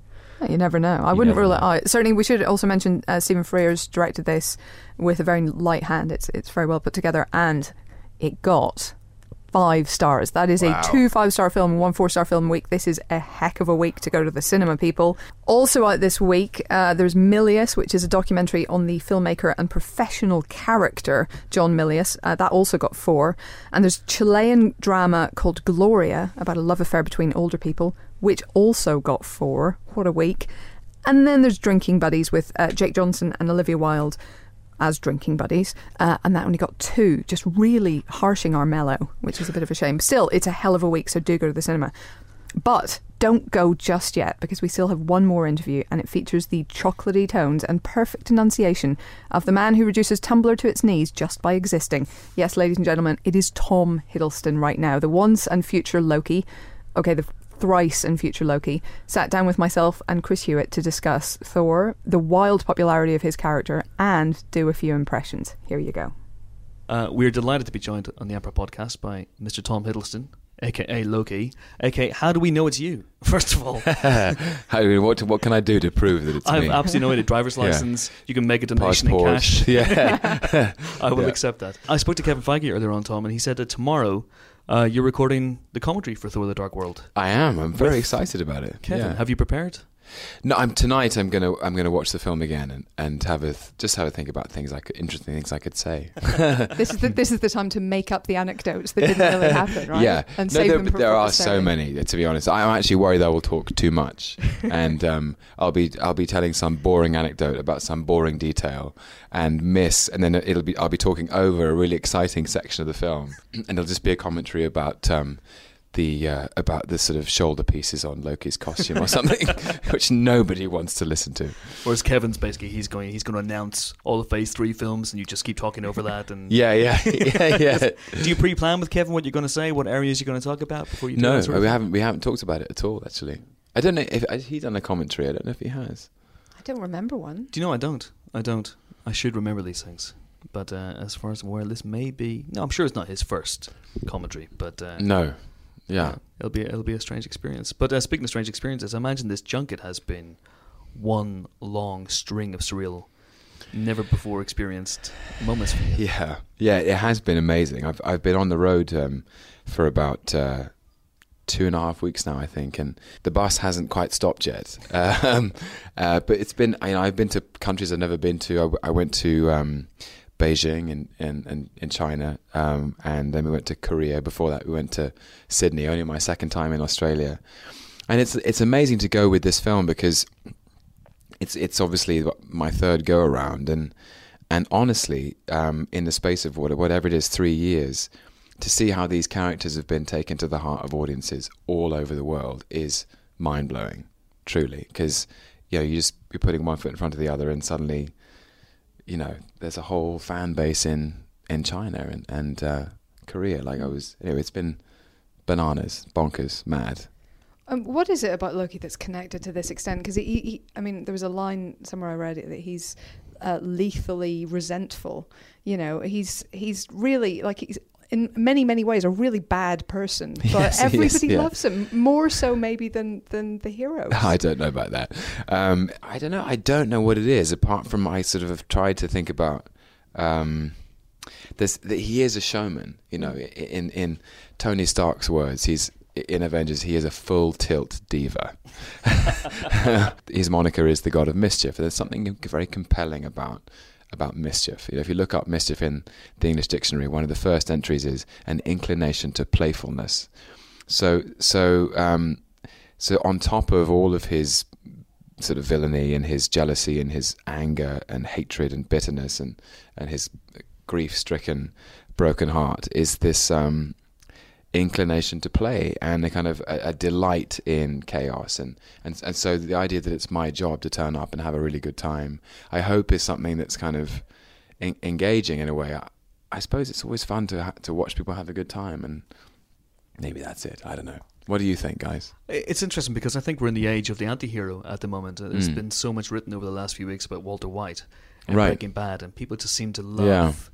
That character as Yeah, yeah, yeah. Loki, and the idea of watching a good man break bad that's it and seeing how far he can plumb the depths of evil, and then is there a shred of redemption? I think there's a little bit of that within Loki as Yeah. well. I mean, how truly evil is he really? I mean, and uh, exactly, and he st- and he didn't start evil. He started as a prince, um, and um, and it's it's all a sort of it, it's about tracking his descent into supervillainy in a way.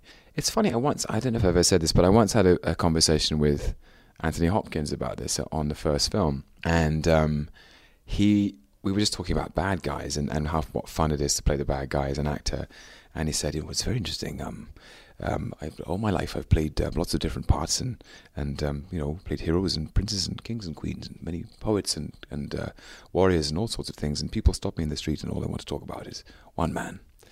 Who do you think that man is? And I was like, I know who that man is, and it's Hannibal Lecter in Silence of the Lambs, and and he has an interesting theory about dark characters, bad guys in in cinema. It, it, which is that in our lives we want our lives to be nice. We want we want our lives to be full of of, of laughter and joy and family and friendship and fun. And uh, and then something happens when we all sit in a dark room and the lights go down and we kind of watch the screen and we're compelled by dark characters. Um, and that is, I mean, as a theory of of like interesting characters in cinema, it's one to it's an interesting one to explore for me. I don't know where Loki sits on that line, but um, It's kind of a catharsis, maybe, I guess, in terms of Yeah. our own dark side. yeah, e- e- excavation. I think Yeah. E- some kind of excavation of human nature and um, and uh, our darkest instincts. But Loki, I think it's part Loki's playfulness is what's so fun about him is that he's always having a good time. And there's a really interesting line. This is at the very, very beginning of the film, so not a spoiler. Where you know Odin confronts him about what he's done and is trying to get him to kind of accept punishment. And he's, Yeah. he kind of points out, "Well, I did what you did. I went down there as a god. That's it. So yeah, yeah. who are you to tell me I was wrong?" Yeah, it's he has a point. He always has a point. He's smart and intelligent, and he's playing some eternal game of chess with Odin. I think um, it's uh, it's not over yet. Shall we just say it's um, it's he? You know, somebody may be in check. It's not quite checkmate. We'll get onto that later on in the, uh, in the uh, spoiler section of the podcast. But do you think across three films that we have seen the true Loki? I don't know. That's the thing is I always ask. That Chris and I were kind of com- were were perpetually um, asking this question: What does he want? What does Loki want? Chris wanted to know. He's just like, you know, what what does he want? Like, does he want to be king? Does he want to be? Does he want to be in the family? Does he want to be?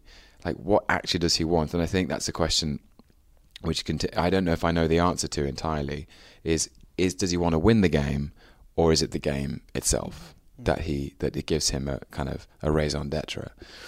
there are moments I think because he's such a he's such a, a brilliant strategist and he's such a a sharp poker player. You know, he never reveals his true hand.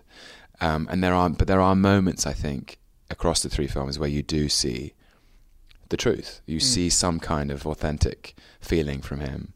Um, once in Ken Branagh's film, where he finds out that his whole Oh yeah, that's yeah. life has been a lie The scene with Odin. scene with Odin, which I, which I I really depend upon actually as a kind of cornerstone of my performance because I know that it's there, um, and I know that it worked, and, and it really kind of suddenly his whole life fell apart, and um, and the sky fell in, and, and he had to kind of he was left reeling from that revelation, and then I think there is a scene in this film where where Thor calls him on it and says enough, no more tricks, no more illusions. Show me yourself, and he does.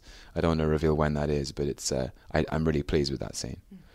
There's also the line in this film, uh, "Satisfaction is not in my nature." Indeed, that's which it. you know just seems right. It just seems like yeah, he's always going to be searching for something more, no matter what he gets. Yeah, There's it's always going to be something uncovered. it's a great line that one. Um, and I remember thinking about it as I as I was learning it, thinking maybe that's the answer. Maybe. You know. Because it, it is. I mean, I, I think we spoke about this the other day as well. But um, it is such a unique opportunity for yourself and Chris. Yeah. I cannot think of uh, another actor or other actors who've had this experience of three films, three major films, Mm. in three years playing the same characters, evolving Mm. across the three films. And Chris is obviously going to go on to a fourth in, in four years. I know it's Avengers amazing. 2. The Um, stamina required just to do that is, uh, and do everything else he's been doing in between. But it, it- what's also amazing is that Loki keeps throwing up new things for you. I, I, I guess is there something that even in this movie that surprised you about him and surprised you about the character? Uh, yeah, yeah. I mean, I think it was it was um, wanting to hold on to so many. They wanted to hold on to the sense of fun I had in Avengers and ex- and expand that, and also, in a way, reverse the arc of the character um, because he's always defined himself in opposition. So he's always Thor has always been offering an olive branch. Come back, we forgive you. Come back. And it's Loki's kind of arrogant privilege to say, "No, I still hate you." And um, in this film, I think nobody's offering the olive branch. He's he's in prison, um, condemned to be written out of history for eternity, um, forgotten, unseen, unheard, and haunted by his demons. That you got the you have to change at that point. Um, so that surprised me is is is is, uh, is how far how far further down does he go before he hits rock bottom? Is there one for him, and could he come back up? Is he an exercise in reverse psychology? Possibly, Not- you know, yeah. If he isn't being offered the olive branch, then he's maybe. Yeah, maybe. Yeah, he's like, okay, okay, okay. It's time for me to have. Okay, I'm good now. Yeah, I don't know. So Um, we uh, we yeah. see Loki an awful lot in the uh, in the dungeon, like Mm. Hannibal Lecter in, Yeah. in, in this movie, um, and it does strike me as a very very as a pitiful existence for the rest of his days. This this man could live for another four five thousand years Yeah. in a, a, single room with only a couple of books to keep Yeah. him company. Yeah, yeah. It's not to be sniffed at. No. Eternity. Yeah. Um, there's a wonderful sketch by Rowan Atkinson from the late '80s where he plays the devil, and he says, uh, "Welcome to." Uh, Welcome to my, my house. This is hell, and you're all here for eternity, which I hardly need tell you is a heck of a long time. and um, I think Loki's thought about that a bit. You know, possibly not not hard enough. Um, and um, you know, I don't know what quite what he's planning to how he's planning to spend his time, but um, I don't know. If it, I we'll, we'll come to that in the We'll- spoilery we'll come bit to that, later. we'll come to that. Yeah, yeah. Absolutely. Just on a slightly wider note, you've talked about the importance of music getting into the character. Um, you think you said you listened to Bon and Bon Iver when Bon Iver when getting sort of ready to play Loki. Is that, yeah, is and that, that, right? that was just actually that Or they was it just coincidence? Bon, yeah, Bon Iver. He, he they released their album uh, in the summer that we were made Avengers, Oh, and it, it just was it was um it was very hot in New Mexico, and and uh, it was very calming as a, as an influence. But yeah, I do I do listen to music a lot, and music is a is a key for, for me for tone. Is like Mm. trying to trying to find a tone.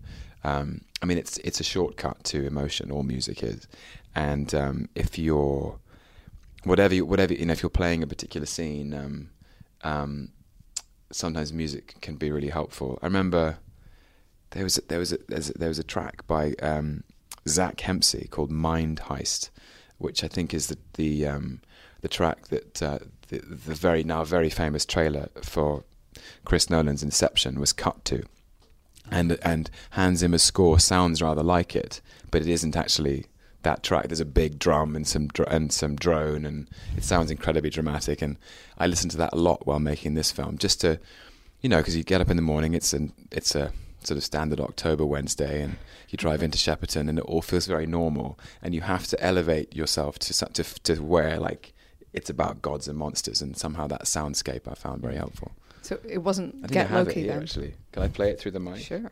it's the old. Um, people will recognize it from the Inception trailer. Hang on, Mind Heist. Uh, oh, it was ju- it was just left on this. We'll, this is quite Loki-esque, I think. anyway, that's um, That's in Loki's dreams. Um, Welcome to the Jungle by Guns N' Roses. Hang on, Mind Heist. Where is it? Loki's playlist would be quite something. I imagine. yeah. I, as I said, full tilt diva. Absolutely. He's Here we reading. go. A, he's reading a book at one point. I wonder what This is book it. he's reading. Can you hear that? Yep.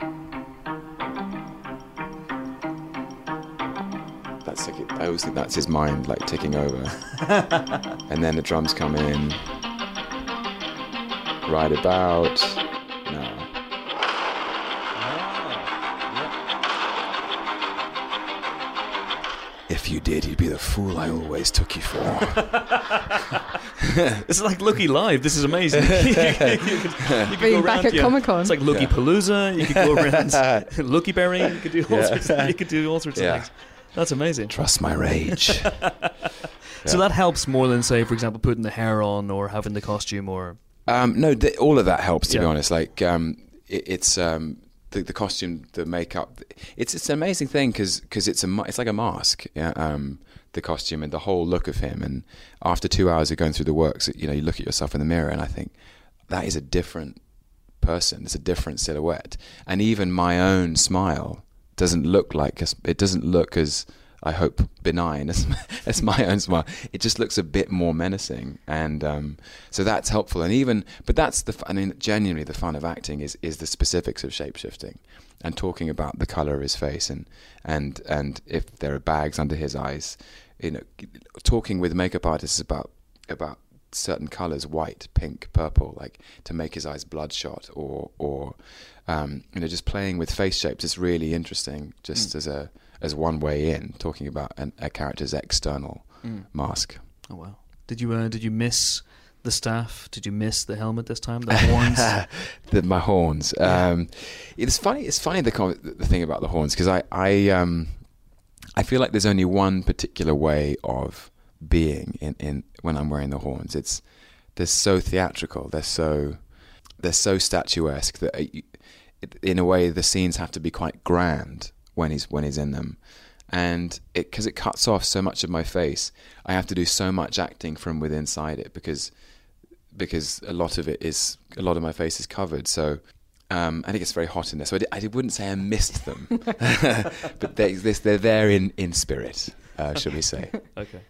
And you had a massive um, uh, d- locations, I guess, this time. I mean, shooting on a volcano in Iceland. That's that was ama- that just, was you know, amazing. feel alien, right? Yeah, it was it was something to. I mean, the fact that we were in Iceland was incredible because this is you know these characters have been in popular consciousness for thousands of years, and you can walk down the street in Reykjavik, and uh, the great thrill is people are still called Thor. They go, "Hello, I am Thor," and you go, "That's amazing," um, and uh, and they are called sort of like um, Olafsson, you know, like the son of Olaf, or Yes. or um, whatever it is, um, Frikasdottir, the daughter of Frigga, and you go, well, maybe not that specific name, but um, there's a cafe Loki, and you can go and get a, a cup of coffee, and I loved all that stuff. But but being on a, being on a volcano in Iceland, um, staring out at a desert of black sand, and and uh, and actually one morning, the, the whole we got up very early, and the whole uh, landscape was was kind of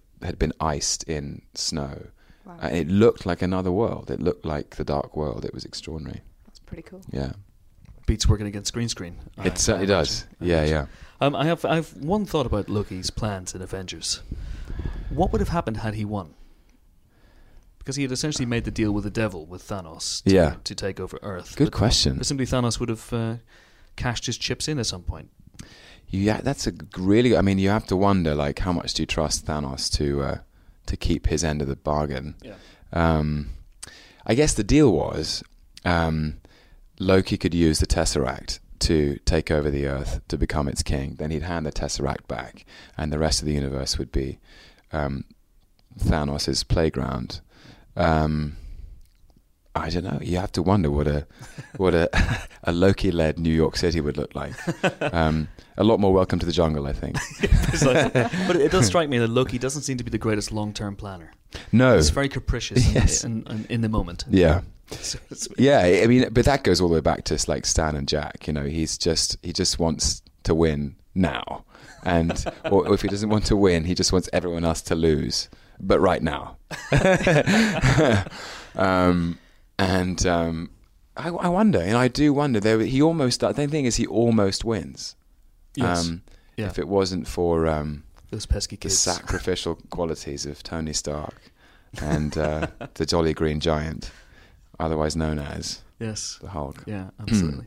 Which is, um, I think, most people's favorite moment Mm. from the Avengers. Yeah. Or Avengers Assemble, if you want to call it that. Um, it's a sore point with me. But Yeah, good. It should be. um, I imagine this is something that's referenced to you more often than most moments. Uh, the, the puny god sequence being smashed Yeah, repeatedly by. th- it's by that one and and um, my Chaucerian insult to Scarlett Johansson,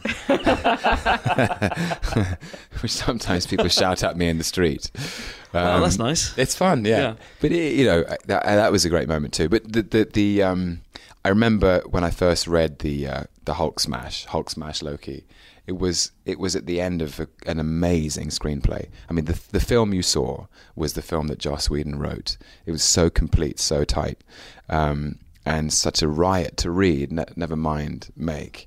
And I and after all of this kind of like sort of tyrannical fascism and and sort of and um, megalomania to to be to have the rug pulled out so beautifully from under his feet just just to be Hulk smashed is uh, was so funny like a wet fish um, and, uh, and and and making that moment took about three days because uh, it was just me it wasn't you know Mark Ruffalo was um, he'd done all of his of his um, um, what they call motion capture work in, in in a different studio with um, um, Industrial Light and Magic, and, and so it was just me and, and Joss on set, and I was jumping into these holes that had been dug out by the production designer. Uh, it was absurd, and we made each other laugh, and and um, and it, I was so. But the, the real thrill was when I first saw it with the crowd, and people stood up and applauded and threw their caps in the air, and and um, that was when I knew it was it really worked. My favorite thing about that sequence is the noise that Loki makes afterwards. Pretty much that one, yeah. Yeah. uh, Joss actually said he doesn't think he'll ever write a moment as pleasing as that was. It is so Just- pleasing, yeah. yeah. He just deserves it, It's so That's- yeah. bad. He And- really does. you know. Especially for calling him a dull creature beforehand. yeah. Underestimate your opponent at your peril. Now, if you want more about Thor the Dark World, do remember that we have recorded a spoiler podcast to stand alongside this one, and it has much more spoilery questions and answers from Feige, Taylor, Hiddleston, and ourselves. Uh, in a gesture of transatlantic friendship and goodwill, we are putting that online on Monday, November 11th, so look out for it then after the US release and get ready for it to answer all your Thor related questions. So that's it for this week's Empire podcast in association with Beyond Two Souls. Join us next week for more film related fun when we'll be joined by the great Alfonso Cuaron to talk about Gravity, the film that's received so much well deserved praise around the world that its ego should be in orbit right now. Until then, it's goodbye from James. Farvel. Is that more Viking? Old Norse. Yes. Okay. Goodbye from Phil. Au revoir. and goodbye from Ali. Goodbye now. And farewell from me. I'm off to learn some astrophysics in the hopes of finding a hunky boyfriend from another dimension.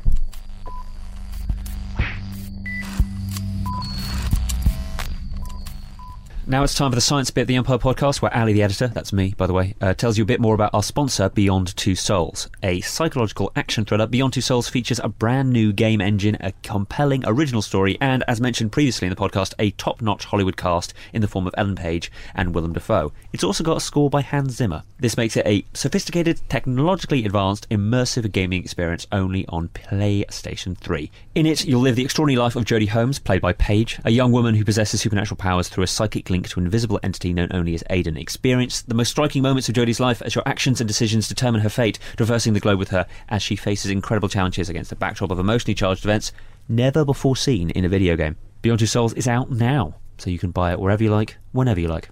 Thank you for listening to this little bit of blurb at the end of the podcast. It is gratefully appreciated. And please do enjoy the rest of your week. Goodbye.